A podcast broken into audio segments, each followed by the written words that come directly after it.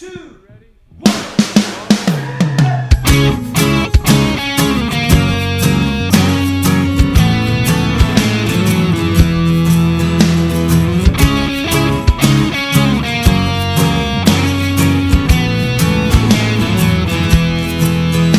and welcome to Say That podcast. For your big questions, get real answers. My name is Matt King. I'm your host here in the city of Chicago, and joining me here, it's Glenn Fitzgerald, the president of Mission USA. I've just had enough. We'll get to that later. Also joining us, Jed Brew, the director of Mission USA Productions. Ho, ho, ho! Whatever. Merry podcast. Whatever. That's not helping Glenn's situation. Joining us all the way from Merced, Tennessee, one of the pastors of Christ Community Church, Lee Younger. Just a minute, guys. I'm texting somebody. I'll be there in a second. What? What? What? I can't tell if that was good acting or a bit. I'm, I, I just had an important text message come in. I was just responding to the text message. Dude, You could have faked it. All you had to say was hello. Must be nice. It's not to like be we on asked you. board. It's not like I asked you. I did the thing we've done my 147 times Okay, in a okay, row. okay, okay. Run, run it again. it's run it again. podcast time. Run it again. I'll just say hi. Hi from hey from Oakers to. Hold on a minute. What? Now you're not doing this because you just had a house full of 40 teenagers, are you? Is, is that the Oh, he- inspiration? oh no, he caught it. We literally did have that many teenagers in our house, and it was like it was it was like the hormones were palpable. They were like a tangible reality in the room. He caught the texting thumbs. well, we could go back and do that again, or I could just have Lee say a hello and I could edit then edit that in later.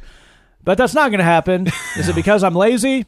A little bit, but little more than that, it's because it's Christmas and we're all tired. We've had enough. we record this on the Sunday before Christmas Eve. It drops on Christmas Eve day, and uh, Wow. at least up here in Chicago, we've uh, we've had a lot of Christmas on the last couple of days. And Glenn, I think it hurts you most of all. I have had it. Would you care to be more specific? no, I've just had it. Okay. It's enough with the Christmas and the holly Before we jolly jump and the- into any more of that, uh, the president, I want to go back to a previous time when Uncle Glenn had had it with Christmas. I want you to tell a story about Ted's daughter asking if that was really the title of your sermon. yeah. It- it was it, it was true that um, the head of church planting for all of North America for the Presbyterian Church did come to uh, a bridge service, uh, did bring his young and impressionable daughter with him, She was like what, 10 years old at the time? about 10. And No. as they got in the car to drive home after the service, the first thing she said is, Daddy, does that man does that man really hate Christmas? Now you may wonder, where did she get this idea? What was the title of your sermon, Glenn? why I hate Christmas. and so, uh, sort of, I would like to think that it was the birth of a more cynical young lady, Sure. Worldly wise, and uh, you know her. you're her- helping, is what you're saying. I think she will thank me later. Sure. So you know, uh, more perhaps a little more jaded, yes, but uh, you know, uh, uh, you know, uh, uh, now she wears black turtlenecks everywhere she goes, and, and It's a lot of Christmas Kafka. yeah. So I've had enough. Sure. Now, would you say that you're in a stable place of having enough, or do you feel like it's a bit of a crisis how much you've had enough? It's an emergency. Okay, well that that does clarify. Tell me about this because I was now worried Glenn meant, I was worried that Jed meant crisis in the Victorian sense. But he just meant an Whoa. Oh. emergency. There's, Oh, there's a lot easy. of people. This is they a family say, show, dude. They, Nobody there's- knows what that means except us. Th- There's a lot of people out there. They say, "Hey, Christmas is over commercialized." You know what I mean? Right. I keep Sure, I've hearing heard Kirk that. Cameron say that. Okay, I keep hearing that, but I keep getting sucky gifts. So how how over commercialized could it be? This I- would be the time when we remind Glenn that his wife listens to the podcast.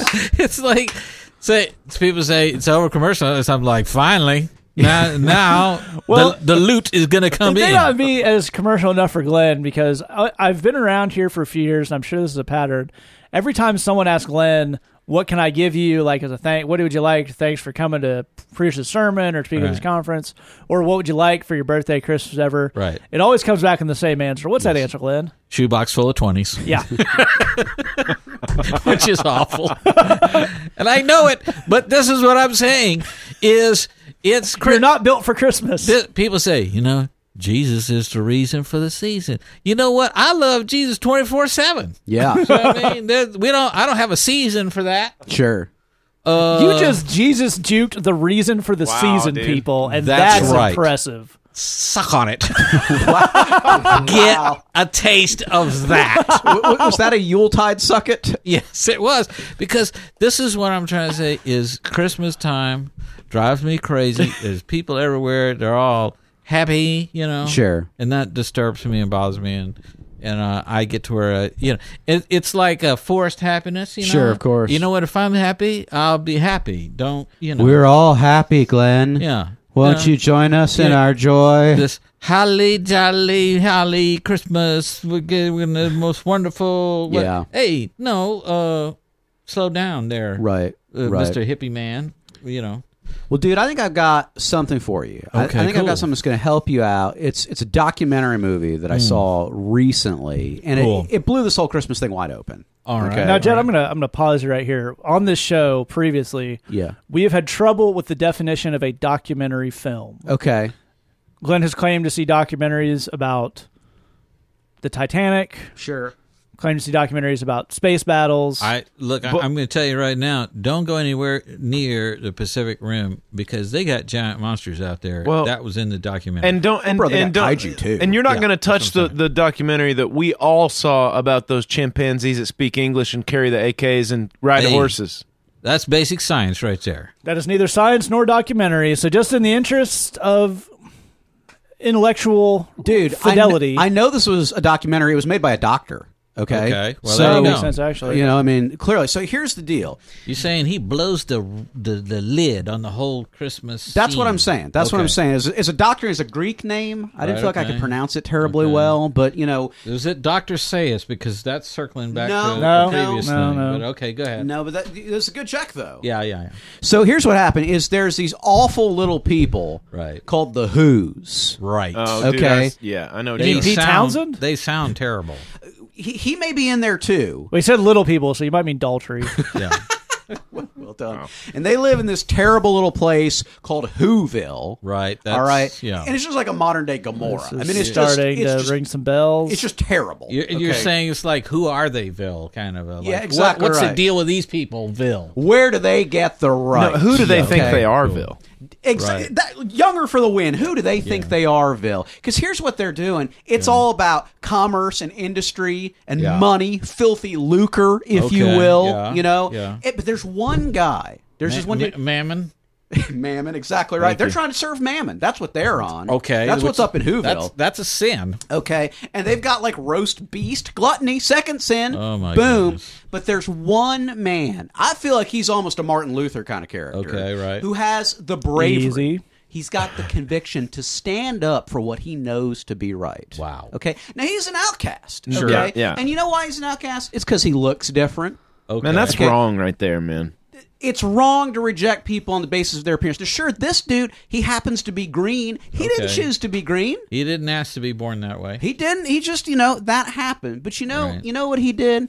He looked at all that corruption, all that greed Come going now. on down in Whoville, Right. and he said, "I'm just going to put an end to it." right. Jed, let me uh, let me pause you right here. Um, just gonna.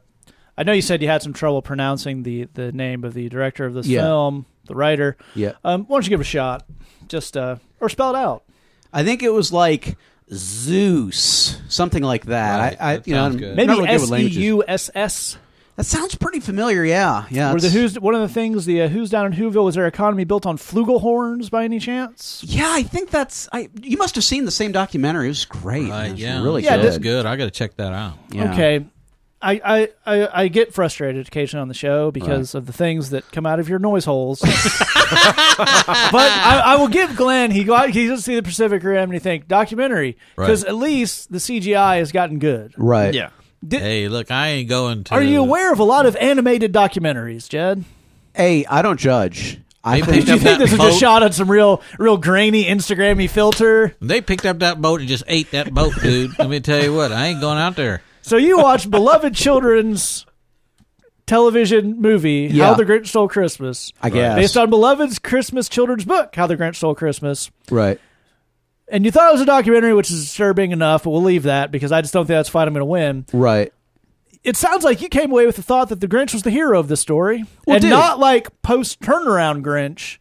What was? When did you turn this movie off? Just Well, guessing. it was late, and I had to, you know, I had to get some sleep. But you know, last thing I saw is he took a big sack, Okay. and he went down. He just he just took all their Christmas stuff. Perfect. He just took it. He said, "No more Christmas for you people." Dunzo. he just right. imposed his own thoughts about what Christmas should be on everyone, even though they didn't ask. And you thought that's real Christian. I'm going to turn it off. I was like, that's, That's- my hero right there. And then he went back up to because he lived like on a mountain, the way holy people always do. Sure. you know, I mean, you know, sinful people live you, down to the valley. You see the Grinch as an ascetic. I do, I do. I, I think I think I call him Saint Grincher. I, Sure. I think it's a French name. And No. uh, th- this is he's being persecuted for his beliefs. this is what I'm talking about, You know, dude. he so, cares about the the purity of the season for the reason of the season. It's not happy holidays. No, dude. sir. No. that's like you Easy, don't Hannity. You don't you don't even care what the this is. Uh, he's trying to bring it back to the traditional. See what I'm saying? This is what he's trying to do, and that's why I stu- that's why I turned it off there. Because look, here's what I knew was going to happen. I knew he saved Christmas from the Who's. I knew a bunch of pundits were going to come on and talk smack about how he's wrong and whatnot. But you know what? I stand with that brave man. yes. So You you, know? saw the, you did see the scene where it's the the child with the you know Cindy Lou Who with the the hair and the, he's dressed up as Santa and Right. why are you taking all the uh, the stuff from my we're, we're, my family's very poor but we do enjoy Christmas and we scrape things together Right. and he has the opportunity to turn around but instead lies to the child and then steals the things from her family. Well, I mean, you watched that and thought that's my guy. You know, he's just he's just saying, look, uh, there's a light that doesn't light on this tree on one side, so I'm gonna take it back there, fix it right up, and I'm gonna bring it back here. Yeah. I feel like here's here's what's that's a going on. man, a man, by the way, who has children and has watched this movie quite a bit over the last month. It's well done. It's well done. Here's here's what's clearly going on here. This is character assassination against the Grinch. Clearly, and it's it's racist against Grinches. It is. It is. Mr. King, It's anti-Grinchite. Okay, King is an anti-Grinchite. that's that's clearly the case. Bottom line, this brother cared about. What do you the call someone who reason- fail, fails out of medical school? A Grinch. He cared about the reason for the season. That's right. He took action to protect the theological sanctity of Christmas. Right. That's how the Grinch saved Christmas. That's why he's a hero to me. that's what I'm bold talking about. new retelling. That's what. I, so, but I just think you should watch that movie at least up to that point. I didn't watch after other stuff may happen. I don't know, but I think you would appreciate that. I think I gotta check it out. I think it would get you in the right holiday spirit. Yeah, So yeah, that's what I need. yeah. Well, I I think uh, based on uh, the helpful advice I'm getting here, I can declare a reason for the season of emergency off. Wow, I, I think we all feel better now. Yeah, I think uh, I think we I don't. resolved that really well. You know, Super don't. I think probably people at home are writing this down and going to. There's a check lot it of good wisdom going on here, man. Yep. You know. You know, sometimes the spirit's just flowing. Yeah, it's just hey, we're blessed, man. Yeah. It's just Yeah, you're welcome, internet. You like Christmas and how the Grinch stole Christmas. We've just pretty much crapped all over two things you really enjoy. so uh, that's how we like to get started with the people. Endear ourselves to our audience. yeah. Really take advantage of the warm feelings floating around this time of year. Ho ho ho. I will And say, my, now- my six year old son who has that book utterly memorized will never hear anything about this episode ever. No. Okay. Even when Okay. he's old enough to. I would really like to hear Jack's version of the Boris Karloff voice. Yeah. I feel like he could pull that off. You start a page, he'll finish it. Period. He's got it. Well, down. dude, gi- given that Jack has has recently begun karate, I need you for my safety to keep him from hearing this yeah, episode. yeah, yeah. Because That's- that's true. I, I feel like they're you know it, it wouldn't go well for me. on, on, Well, especially because if he, but if ho- both he and your wife find out that you're making fun of Christmas at the same time, Yeah, that could be There are very multiple bad. people with martial arts training who are looking to put a Christmas beat down on Jed. Yeah, yeah. well, now the martial arts movie where the guy who loved the Grinch who stole the Christmas Yeah, is beat down ninja style. right. That is You'd watch mo- that movie. I would watch that movie. That's Gifts of festive. Christmas. yeah, that's a Christmas movie. That gets you in the Christmas spirit. yeah. And now, If you're listening, Tony Jaa, that's right, buddy. Dude, a Tony Jaa Christmas movie. I would. I'll there's watch that. nothing I wouldn't pay to get that on Blu-ray. He, he, he, you know what? He, he, the people are trying to come against Christmas, and he just Muay Thai's them. Also, Exactly right. Also, this episode. Thai's him. Also, this episode has given us the phrase "a Christmas beatdown on Jed." Well, as you've heard, we now have a new dream in life, and that's to make Tony Jaa Muay Thai, How the Grinch Muay Tied Christmas, starring Tony Jaa. Yes. That's right. If you'd like us to have the funds to do that, you're going to have to subscribe to Bridgebox. oh That's yeah. right. You're it'll gonna have to, it'll really you be a got, win-win-win. you're gonna have to get a lot of your friends to sign up too, and But won't it be worth it? w- it won't it be worth it? Because here's what we do with Bridgebox Money now: is we hire part-time employees from the neighborhoods we do ministry in to have jobs in ministry. We don't just pay them much, but you know it's a little bit for to for transportation to get around and uh, encourage other guys and do good work. And there's no way they'd be able to do that if it weren't for people to support Bridgebox. Can do that? We also get people bus passes to stuff like job interviews. We get people clothes. We do all sorts of good stuff with the eight dollars a month you give us. But if enough of you sign up, we can do that. And Tony Jaa. Hire Muay Thai legend Tony Jaa to make a movie where he saves Christmas through knee kicks. Come on, people. And don't If- you want to see it happen? If you dream it, you can do it. Isn't that the greatest Christmas gift of all? I think it is. if, it- if you like that, and while we're doing, while we're saving up the funds for how Tony Jaa punched Christmas, um, you can, uh, you can, you'll all you'll get songs, sermons, devotional writings, Bible studies, videos that are not of Tony Jaa punching Christmas, but we're Yet. getting there yet. You get all that stuff for only eight dollars a month. You can sign at missionusa.com slash bridgebox. There's a Lee Younger version, which involves a new brand new song from Lee every month. You can Yes. sign up for that. missionusa.com slash BBLY. You can also sign up for both of those. Email me, Matt at missionusa.com. I'll give you the super secret link. You can get both of those, $16 worth of stuff for only $12. And while supplies last, if you sign up and email me for either the Bridge Box or the Lee Younger one, let me know and you can get a piece of merch we got laying around. We still got hats. I think think the buttons might be gone. It may be time to do a reader on buttons. We still got hats, bracelets, and some T-shirts and most sizes. If you want a small, now may be the time to act. But missionusa.com slash bridgebox. All right, we're going to get to our first question here. If you have a question for us, now it's all the way to the end. I'll give you some ways you can get in touch with us. This first one came in our email address. It says, I have a question about prayer. As a mom, wife, employee, friend, and volunteer, my day is so full and busy. So when someone asks me to pray for them, or when there's a situation in my own life that I want to continue to lift up to God, I need some accountability. About a year ago, I began writing down on an index card one, re- one word reminders. That is a harder sentence to say than you might think. Of what I want to pray for daily, and I use it as my bookmark in my Bible. The idea was that every mo- every morning as I sat down and opened up my Bible, I would have that list in front of me and would pray for those things.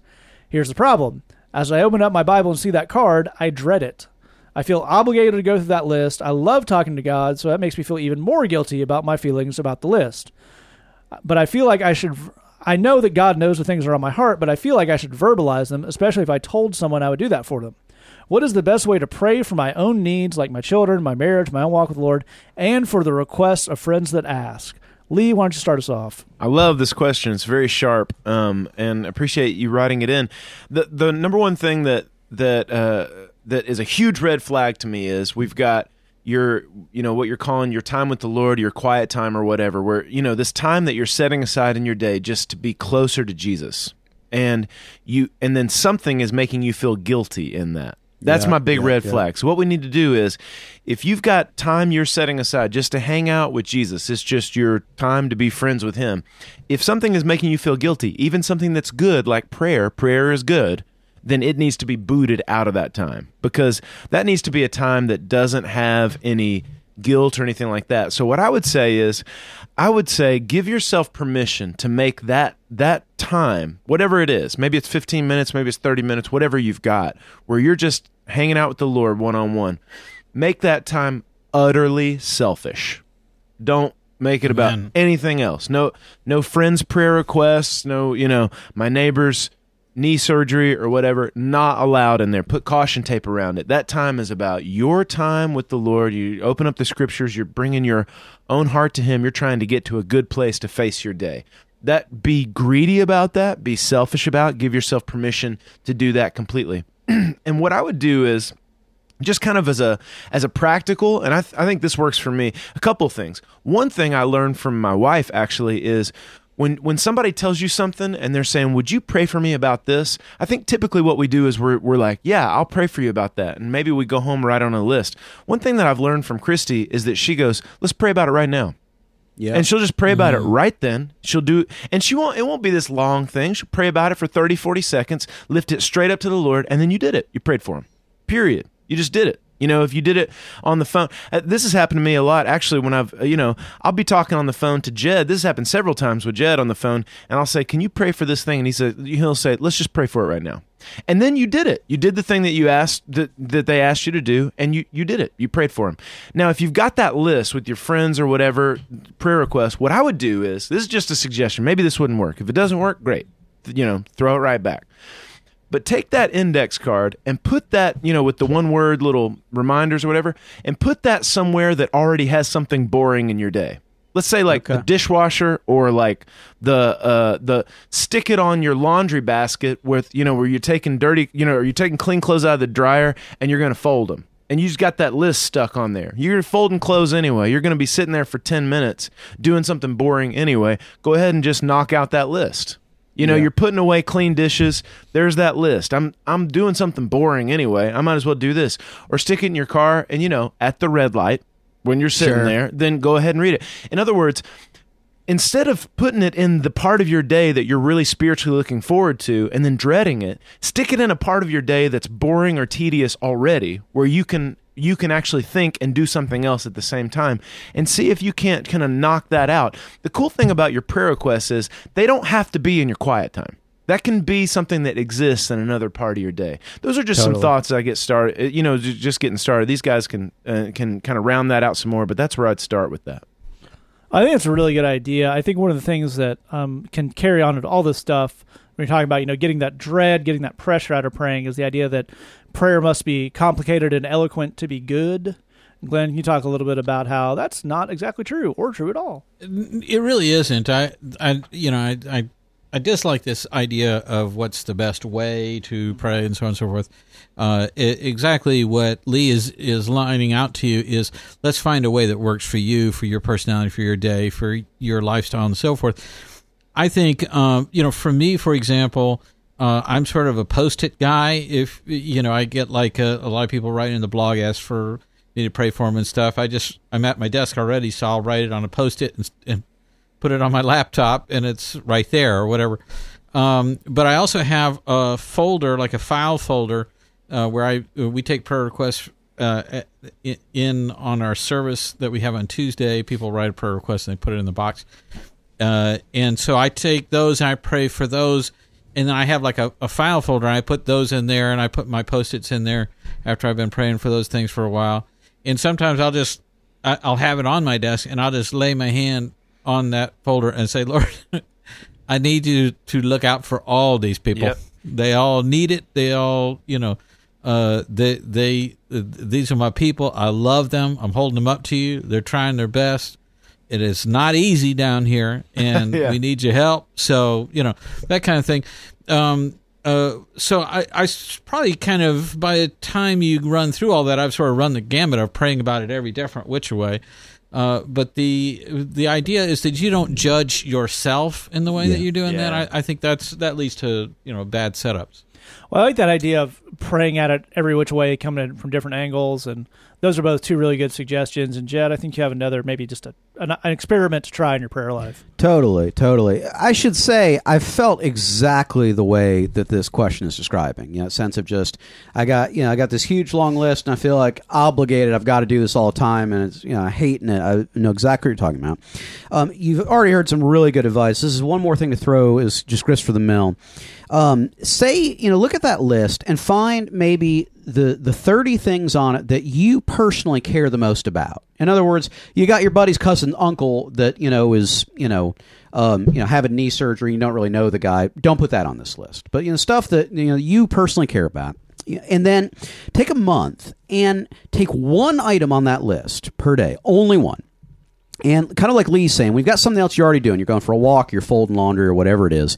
And pray about that one thing, but get in depth.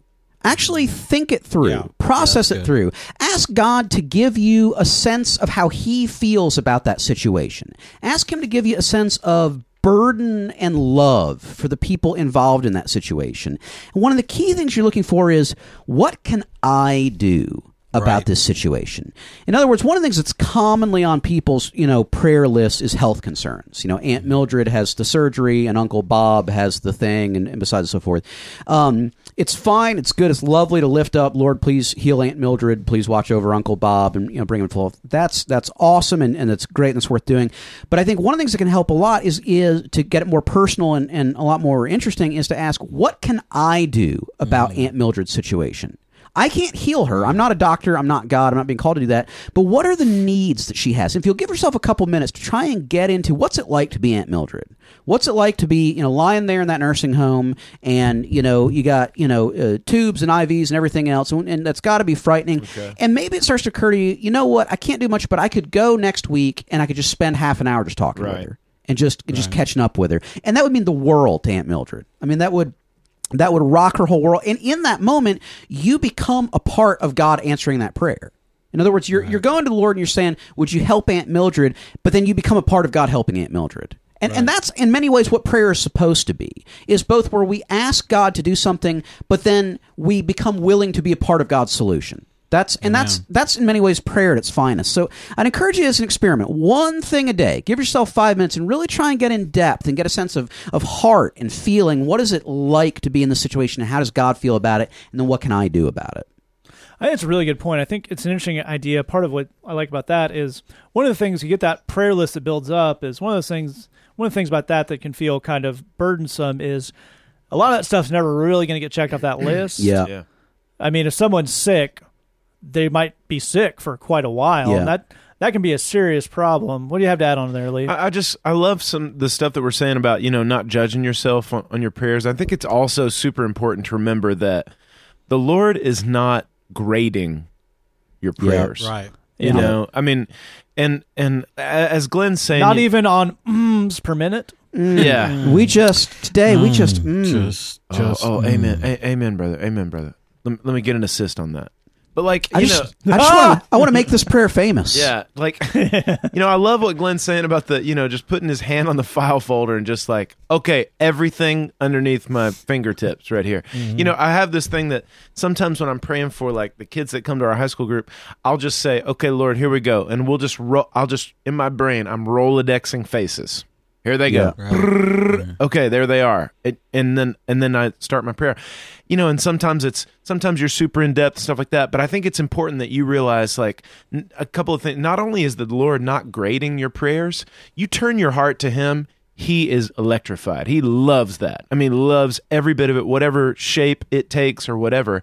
And also, we do have a promise in scripture in Romans 8 it says that whatever like when when you just don't know how to pray about something that the holy spirit actually prays for you with groans you can't understand. I mean he, he you know the, it's like the holy the holy spirit is able to kind of translate and supersize and and and you know just really max out the prayers that you have. In other words he's able to take the stuff in your heart that you can't even you can't even describe and he's able to take it straight to the heart of the father and and make it awesome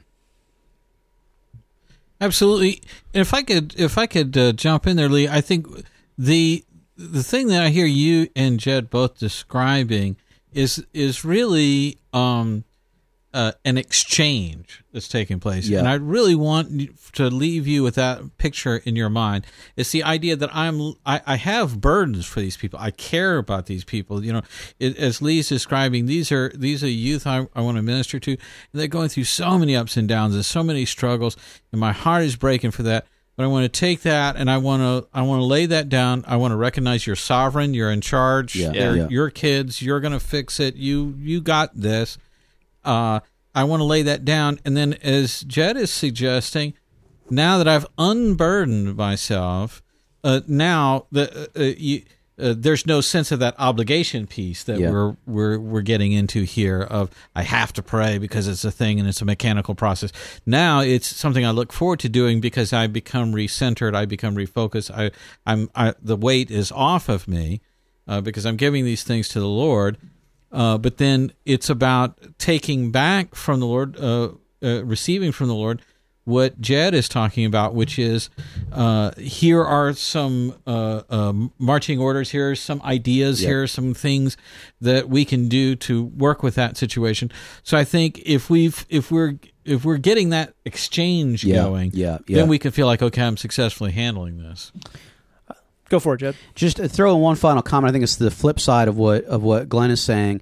Any time in our spiritual life that dread enters the equation, it's time to make a change. Yeah. Yeah. Um, when you go to the gym, it's one thing for your muscles to burn. That's good. That's lovely. The moment something hurts, the moment you experience pain, you need to stop immediately. Because if you keep going, you're going to hurt yourself. You're going to damage your Right. tissues. Um, same thing in your spiritual life. The moment you feel dread, that just oh god, I just I can't do any more of this. It's time to make a change. That's not something you want to push through. That's not something you want to just grit your teeth and bear. It's time to make a change. Don't uh, when dread comes up. Take that as a sign. I need to do something different. Yeah. Yeah, you when you lose that sense of joy, Yeah. and things, yeah. Yeah. I think that's absolutely right. I think it's a lot of good stuff. If I could summarize a lot of what we're saying is, as Glenn started this out with, I don't like the idea of judging the way you pray, so you're praying wrong. But if you don't come out of your prayer time with the thought that you have lightened your burdens, you're not getting the most. You're not getting what you should want to be getting out of your prayer time. Yeah, yeah. Doesn't mean all the problems are fixed, but prayer should be one of those things that feels like. Okay, now I can move on to the next thing. Yeah. I can come back to this tomorrow, all that stuff. But as these guys are saying, if you're not feeling that sense of relief, you need to Yeah. retool something. That's You've got a lot of good ideas on how to retool. And we said this in recently in our stuff about devotional time. Try one of them, try all of them. One of them will work for a while, and then it will stop working. Right. It's time to try a new one. It's something you're always going to be tinkering with, and that's okay. Yeah. Mm-hmm. All right, let's take a time out, reconnect the Skype, Keep rolling. keep rolling. You got it.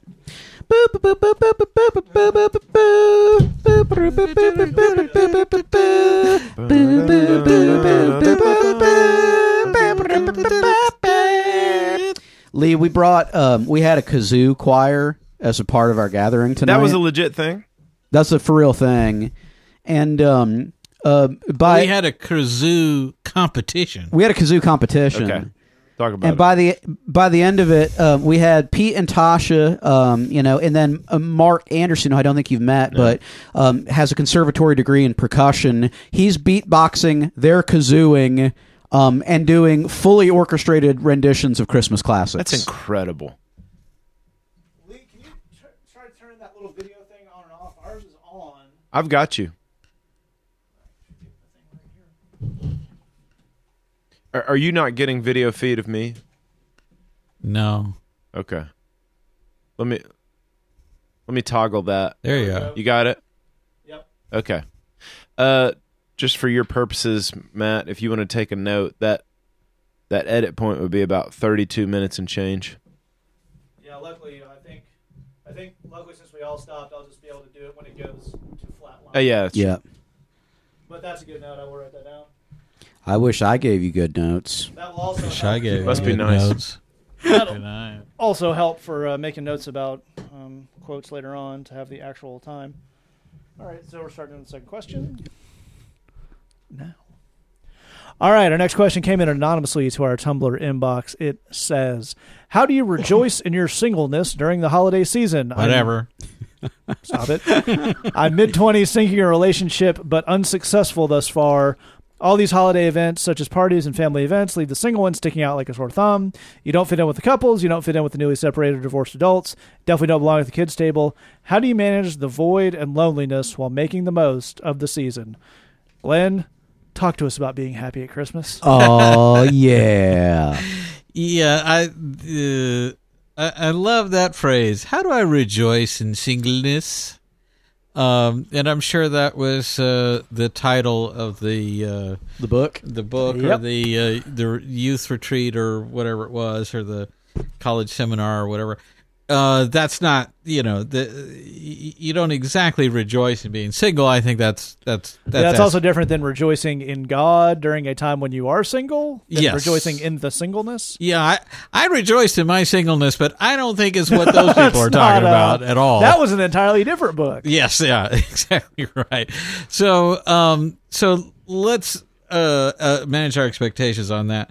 Um, I think you know one of the things though I would like to say to uh, single people, single Christian people trying to fit into social situations, family situations. Whose, as I believe they're referred to. Exactly.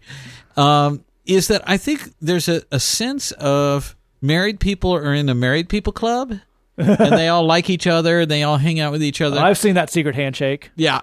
They teach you at brunch. Yeah. and the the truth is, for whatever weird reason, when you're when you're uh, a couple, you tend to have couple friends. You Yeah, know, so that's yeah. kind of how that goes.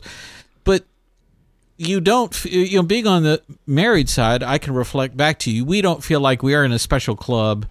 And that you're not in it, and it's awkward that you're here and you're Yeah. like single. It's like you're getting your singleness on me. yeah, It's like it's the- Wrong glass, sir. exactly. It doesn't work that way. It's it's really not like you're standing out in that sense. Yeah. You know, um, uh, you know. Uh, usually when we get together uh, uh, as a staff or or you know with our interns, we had our our uh, Christmas uh, extravaganza today. We had all our people here, but. Uh, Extravaganza is not the word you use in the emails. no, what was that word? I can't remember. I can't recall. It was biblical. Yeah, the idea is uh, when we get together, and we had, you know, uh, Grace the intern came Yes. back. We had Austin the intern came over and all that with their significant others. If you'd like to come to college in Chicago and intern for us, it's a great thing, but Glenn will force you to change your last name to the intern. That's correct. Uh, it's worth it for the experience, y'all. But we had, but there's a tendency to to uh, you know to think, well, if I'm a single person, everybody's in a couple, then that's going to stand out. It's going to be a thing. But I, I think that's something. Sometimes it's uh, standard procedure for other people to think that on your behalf, even though you don't feel that way. Yeah, exactly right. Yeah, people. When are you going to be dating, and who are you seeing, and all that kind of stuff. But it's it's important not to internalize that because I, I don't think that's a real thing. and I don't think it's a real concern. You shouldn't feel like a burden or a pressure that that in some way, if you have someone, you're going to fit in in a special way. I think that's true. I think one of the things, and I, I put this in the blog post and I said this, and bless your heart, person wrote this in. We love you, and we're we're happy to try to help, and we've all you know had similar feelings. But when you find yourself thinking, I wish I could hang out with the cool divorced people, yeah. you may have lost a healthy just aspect on what relationships Yeah. hold in your life. And as Glenn pointed out, you've probably heard some, probably read some crappy Christian book that you like get in your brain. That's not your fault. But it's one of those things of if I just anytime you find yourself thinking, if only this one thing was different, all my life would be happiness yeah. all the time. Yeah. That's a problem because happiness is a choice, and you can start that right now, right, Jed? That's totally true. Uh, There's actually um, there's a bunch of research behind this, uh, and I encourage if you're looking for a good book to read, anything by Henry Cloud, you should Yeah. go read immediately. But one of the things, and he's a, a doctor, a counseling psychologist, you know, very cool dude. One of the things he talks a lot about is that and he's also a Christian. He's dude. also a Christian Writes from a Christian perspective. he writes about a lot of the, the uh, research over the last 20, 30 years related to human happiness. And here's what they found circumstances are about 10% of your overall happiness. Yep. That's it. If you met the person of your dreams tomorrow, that would force you to be about 10% happier than you are today. None of us feel like that's true, Right. but that's statistically, numerically true. About half of your overall happiness is completely up to you. It's just the way that you choose to live your life, the things that, that you choose to do. And I say that to say that um, you can choose during the holidays uh, to hang out with your friends and people that you love and have a great time. You, you can do that. It, it involves creativity, it involves work, it involves taking an active role in managing your life, but you can do that. I'll give you an example.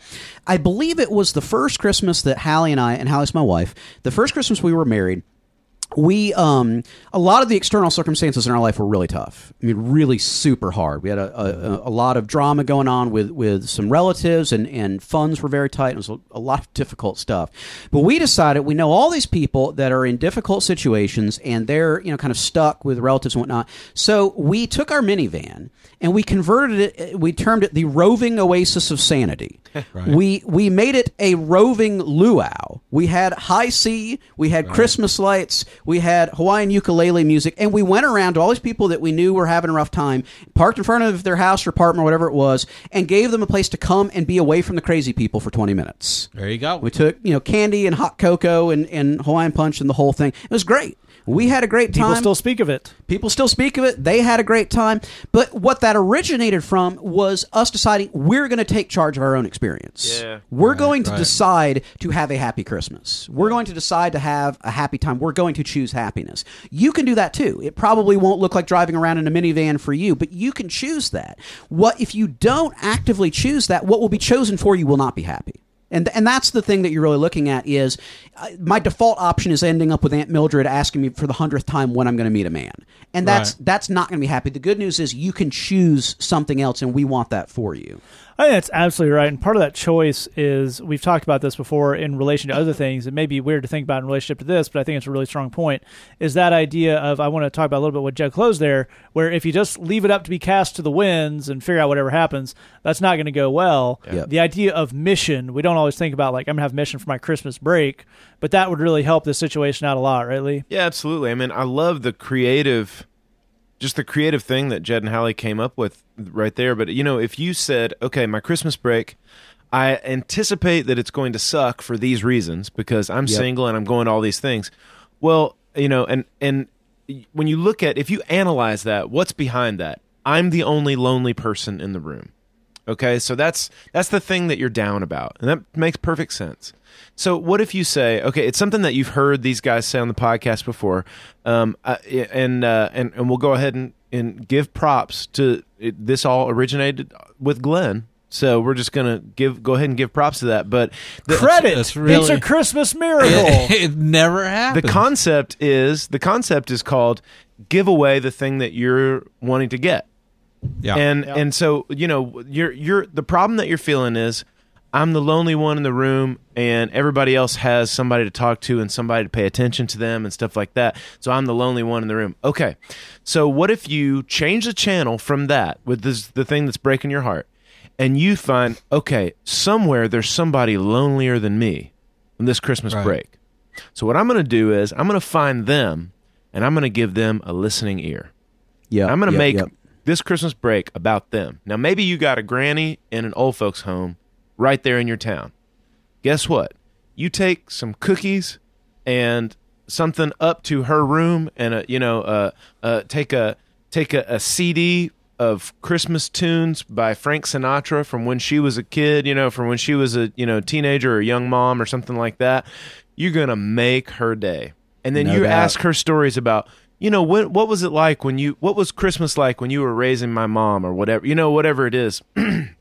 Tell me some stories. Uh, my my wife's grandmother actually lives in a nursing home, a kind of assisted living place in our town. And Christy will go over there and she'll turn on the voice memos on her phone and she'll just ask Nan questions.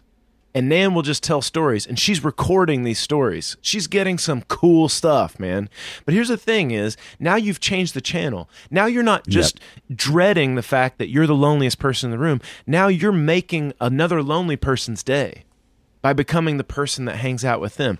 And I, I know, I know that right now you're thinking that's not going to fix it. Dude, you try something like this, it will completely revolutionize your day.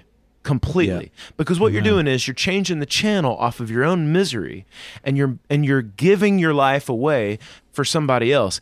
And our Lord said, when you try to hold on to your life, you lose it. You give it away, you're going to find it. That's that's Yeah, a yeah. mathematical equation you can take to the bank every single time. You give your life away for somebody else, you are going to be happier than you could have possibly thought. You you go and serve somebody this Christmas break, give away the thing you're trying to get for yourself, you're going to be ecstatic. It's going to be your best Christmas break. Absolutely. I think that's absolutely right. I'm going to close this out on what Gwen May pointed out there in that rundown of the Christmas party. I've been in this situation. Here's the thing: as we often talk about, no one else is thinking about you. Yeah, Right. I mean, there maybe is the one auntie who is really, but she's basically trying to entertain herself Yeah, and actually right. uh, talk about your situation. So if if other people aren't disqualifying you, there's no need to pre-disqualify yourself Right. from fun and enjoyment. Just go. And if someone says, "I'm sorry, I'm going to need to see your relationship card before they let you into this party," you don't want to be in that party, and that's Yeah, okay. right. You can go find something else to do. But there's this idea of the thing I, I feel awkward about. Everybody else can smell it on me, and it's Christmas. Everybody's got a million things to do. They they have, there's a fi- the, every married couple there had a fight in the car over Yes. about the cookies and what do we do with cookies and why didn't you like the cookies enough. Everybody's dealing with their own stuff. Just go, relax, It'll be, Be cool. or go to less things. Yeah. because Christmas mm-hmm. parties are not to be enjoyed. That may just be my own personal feelings flowing through there, but sometimes you go, I'm going to go to the office party with the people that I spend all the time with, but I'm not getting paid for this time, so that'll be the difference. It'll be great. Maybe just don't go to that. That's a possible solution. Well, there was a well, there was an actual sentence that Matt texted me this week, which was, uh, "Both of us being introverts, there's nothing happier than canceled plans." And Yeah. that was that was a great a sentence so great. I shared it with my wife, and we we both high fived over it. It's a joy when you get that phone call that says, "Sorry, you can't make the you can't make the thing." Oh, well, No. that's too bad. Uh, But I still get credit for being willing, though, right? right? That's the magic. I'm going to go ahead and mark that down. So, yeah. But as we're pointing out, there's the flip side to that of the loneliness thing. We say, "Oh man, I wish I was somebody to go to the uh, somebody to go to the movies with and have some popcorn."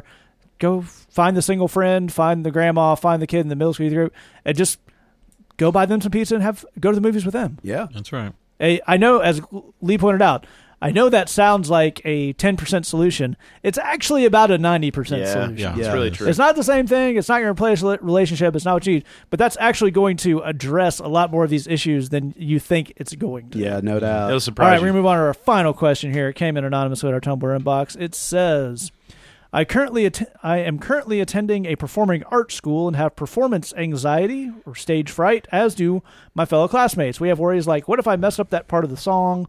What if I forget all my lines in the middle of the play? Even my friends who lead worship, preach, and etc. deal with similar worries. How do we get peace from God when dealing with this exhausting stress on a daily basis?" And keep our sanity. Jed, why don't you start us off? I'm going to tell you a story. I'm not making a word of this up.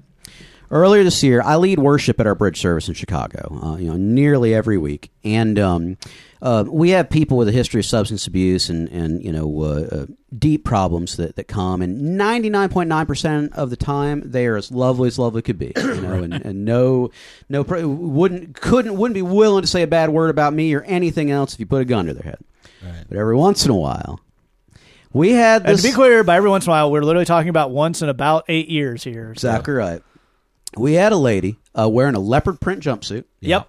about four eleven in terms of her height, probably about seventy five pounds, a small person. Yes. And, and most of it completely pickled. I mean, this gal was drunk. I mean, Yeah. she she had been hitting. She hadn't been hitting the sauce. The sauce had been hitting her. That's right. That's right. um, she she was uh, she was lit up. Okay, so we get ready now. You guys may know that nearly, not all, but almost all the music that we do at the bridge, we write in house, specifically for the men and women that we're working with. They have very specific needs and, and Jed stuff. is using the royal we there because he does that. That's correct. but uh, you know they got they got very specific needs. You know their reading level is not. Uh, terribly good you know a lot of modern praise and worship actually they really don't like because it for a variety of reasons so you put all that together we, we write a lot of our own music but it's very very well received it's very much enjoyed um, but we're going up to sing our last song. You know, the main worship is already over. It's just it's a closing song. And as I'm walking up the stage, I'm literally picking up my guitar. This gal starts yelling at the top of her voice, "Excuse me, excuse me, I got a question." Well, now okay, I've been doing this. That's not unheard of at the bridge. That's not unheard of. And I, I've been doing this work a long time, so I just said, not right now, you don't. And I started to play a song. She gets out of her seat. She marches up to the stage and begins announcing to me in the room, when are we going to sing some songs that people of color want to sing? When is that going to happen? And Uh, literally, ign- ignoring the the room full of people of color that have been singing all these songs All night long. all night long, and enjoying it. Yeah, before I can respond, she begins waving her hands in the air, leading her own song. It was a worship mutiny. It was a worship mutiny, literally attempting to take over She- Right. the the service. She in that commandeered the vessel. She commandeered the vessel. So, so here's what happens. Now, the way we structure our services, we cover a lot of heavy stuff. So we have an extremely upbeat front section, and then our closing song, we generally have to be pretty chill. We have people keep their seats because people got stuff they got to think through and pray through, and we want them to do that. And she's just killed all of that. So we got, you know, Yeah. our staff, are, of course, marching up, take her by the arm, and, and lead her off and whatnot. Now, in that moment, let's hit pause. This is every worship leader's worst nightmare. well, it's probably worse than their worst nightmare. To be fair, I mean, this is the worst thing in the world. But here's what we did. I said, "All right, friends, we're going to do a change of plans. Everybody, stand up with me. Put your hands together. Let's sing this last song." And it was like it had never happened. Yeah. We sang the song. It was great. We worshipped. We prayed and we ate. It was lovely. And I had a dozen people stop and say, "The worship was great tonight, man. It was just so beautiful. It so lovely." Here's why I tell you that long story. People, when things go wrong, they're looking to use the person on stage to get their cue of whether or not there's a problem. Yep. If you communicate with your tone, your words, and your body language, there's no problem. There's no problem. We're all good. Then they say, there's no problem. Right. Whether you're performing as a part of a theater troupe, a jazz band, an interpretive dance company, if you're preaching, it doesn't matter. If you're doing something up front, here's the bottom line things are going to go wrong. I pray for you they don't go as catastrophically wrong as someone trying to commandeer your worship Right. service. But they will go wrong, guaranteed. Plan on it. What a what a truly um, experienced performer or preacher or upfront person does is they plan for things to go wrong and what their attitude and response will be in that moment because that's the only thing anyone's paying attention to is this person rattled. If you Right. decide in advance I'm not going to be rattled, I'm going to it would just the show must go on. They will all go with you, I promise, because I've seen every variation on that. If you're rattled, rattled, there they will be rattled too. So decide now, start practicing to not be rattled when things go wrong.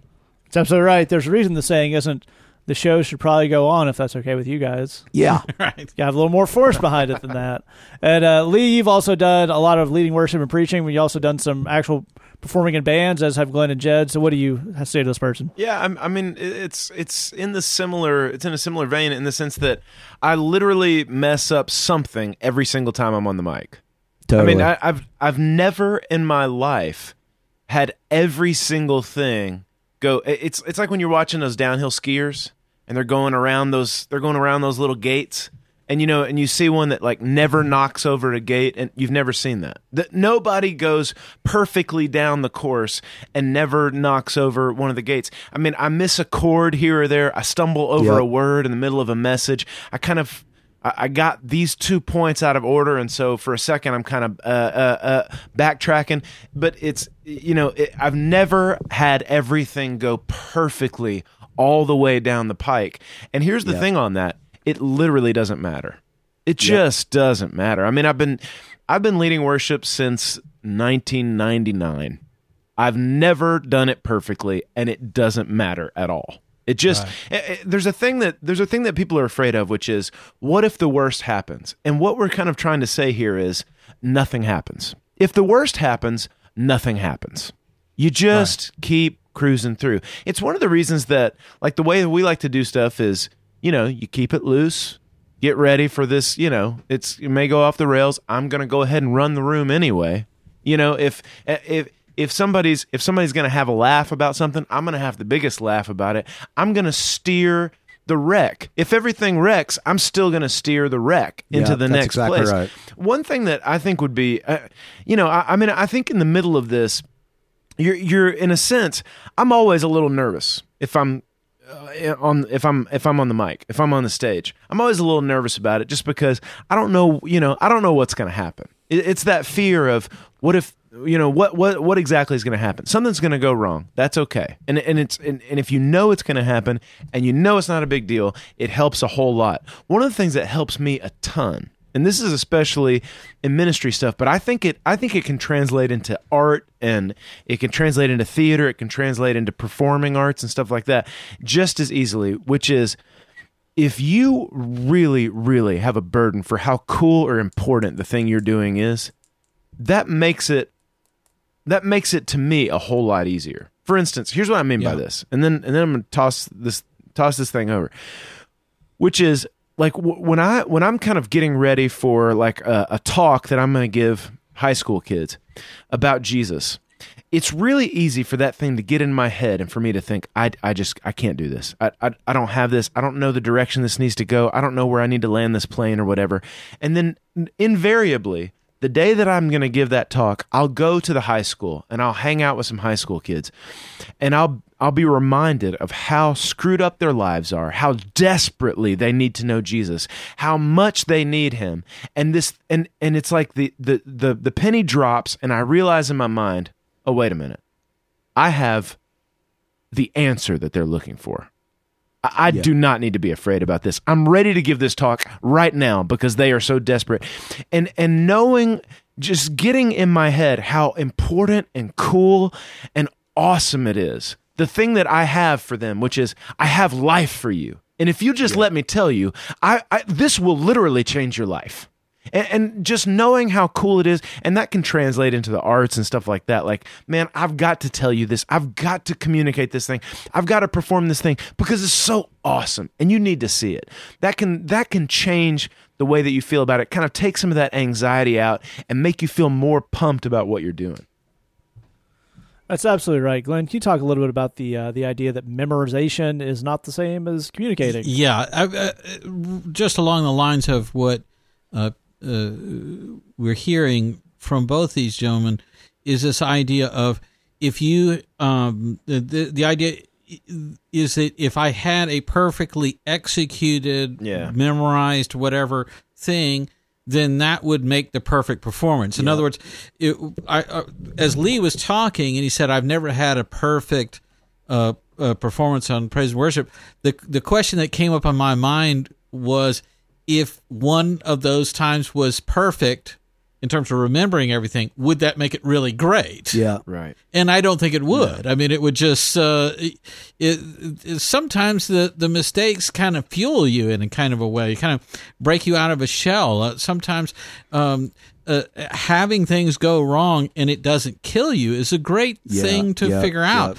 Uh, because if you if you take the story that Jed told, I'm on the other end of that spectrum in the sense of I have to prepare people who work with us for having the kind of situations that Jed ended up having. So, uh, how do you, how do you prepare someone for handling something like that? Well, here's the thing: when you guys subscribe to BrizBox, as, as Matt was pointing out earlier, we uh, then are able to hire guys to work for us part time with a very small salary, but they're products of the ministry, and we're able to to uh, hire them, and then they help us out in the service. So that's our deacons division. We have Deacon Craig and we have Deacon Kim, and they help us out. Now, uh, they've never done anything like up front in church stuff. I mean, they, they you know, bef- that's that's all new to them. So we have them, you know, we started having them make announcements and take over different parts of the service. So they're slowly but surely transitioning into they're sort of emceeing this thing. Well, now here's the thing that you know and I know. If you're doing this for the first time, you know, you never terrifying. It's terrifying, and of course you're going to make mistakes. We we we gave uh, Craig in particular. Okay, here's 15 things to stand up and say. Now go get up there and say all 15 of them. There's no way he's going to remember. we all know this, but you have to get up there and you have to have the experience. Now Craig gets up there and does his thing, and he gets uh, to about the third or fourth thing on his list, and he just vapor locks. I mean, it just his brain seizes up and he cannot remember what the thing is. And And in that um, moment, you don't even know what your name is. Exactly right. And what Craig heard in that moment of quiet and, and stillness within the sanctuary was a deep, loud, booming boo from the back of the church. There was someone going, Boo! Boo, Craig, boo! Now, Glenn, when you say someone, yeah. Who was that? That was me. Yeah. Now, here's the thing: is everyone has that fear that they will screw up in church And get booed. and get booed. That's like the worst. way, Yeah. You know. So I booed him. We, we got it out of the way, and here's what happened: we all laughed. Yeah. you know, because it's, it's it's a funny thing. And I'm making fun of the idea that it's a performance. I'm mocking the Yeah. idea that it has to be just perfect. And I'm booing him, and we all laugh. And immediately, you remember what he needed to remember, and went on just fine, and whatever. Afterwards, we're laughing about it. But the the idea behind that is, I want to take you through that journey of having the worst possible experience Yep. from the very beginning, so you realize, hey, uh, it's not about that. It, it's, Yeah. as as Lee was saying, it's about having that passion, having that uh, burden that you're communicating through what it is that you're saying and doing. It's it's not about it being perfectly polished. Just a real quick final thing to, to you know put a cap on all of that. People in any kind of performance setting, and just forgive the term, but including worship and preaching, you know anything that's up front, people respond to something human. That's what people respond Yeah, to. Yeah, that's really true. The the thing about whether it's a recording or a movie or a play or whatever, things that are perfect are lifeless. Yeah. There, there's there's no way around that. I mean, when you listen to a perfectly executed recording, you forget it immediately. Yeah. guaranteed. It's plain. It's there's nothing there's nothing to it. Years ago, I, well, a long time ago now, I wrote a record called "God Quit." And it's all about suffering. And the question is, where is God in the midst of suffering? And a church had a coffee house, and they brought me in to, to play some songs. And I'm playing, I'm performing the title song, you know, and, and the, the chorus is this big question of, did God quit, or is there something I'm missing? That's, that's the big chorus. And in Chicago, because this is an awful place where no human being should live, in the summer, we get huge, huge thunderstorms. Um, it routinely knocks out power in the middle of performing this song, the middle of the chorus, huge crash of lightning, and all the power to the church goes out. Right. We're all, it's it's nighttime. We're all it's, sitting in the dark. It's nighttime. We're, we're all sitting in the dark. I just kept playing. Right. I kept singing the song. Years later, I had people come to me and say, "Dude, the coolest thing I've ever seen." Was the power going out and you just keeping going and playing that song? It's the coolest artistic moment I've ever been around. It's amazing. It's not that amazing of a song. It's it's an okay song, but what they were responding to is there was something human in that Right. moment. That's what they were responding to. All of your mistakes on stage are a chance to be a human being and let people see something real and authentic. If you take a hold of those, people will be riveted in a good way. I guarantee you. If they do, if you don't take a hold of them, everyone's going to feel awkward. But it's an opportunity for something amazing every time that happens. I think that's absolutely right. I want to tack, uh, kind of tack that together with the thing Glenn was saying about him preparing people for such instances, because there are ways to prepare. And if you're at a performing arts high school, you presumably have teachers who have done a fair amount of performing. And I don't know what they are. I've never acted. I've never done music, but every profession, every trade has little tricks Yep. for how to keep it going when something goes wrong. Um, recently, in the last couple of years, Jed's guitar strings have decided to start breaking after like five years of never breaking one at the bridge. Yep. So we could, you know, step the whole service down from, well, I'm so sorry about, well, we're going to, I was, just you know, d- and then while we were string the guitar, or now Jed just has two or three a cappella ch- songs Right. that he just immediately goes to. Yep. And then we finish out the worship set that way. Now, part of that is Jed being a very seasoned worship leader, knowing how to do that. That's in the execution, but the the the plan is in having a plan. Yeah, Right, that's exactly right. right. One of the things uh, I I do a fair amount of preaching up here at our bridge service, and the Glenn has me doing that. Learn how to do that. So one of the things I learned is I have we everybody has their own system for notes and bullet points and how they do it, and I try to keep it real real sparse so I can kind of glance down and just see you know you know grace and then I'll know that means this paragraph. But I I one of the things that means is occasionally I'll have to give the the old uh, CPU in my brain a second to look at a word and say, well that says Nehemiah. I'm talking about drugs.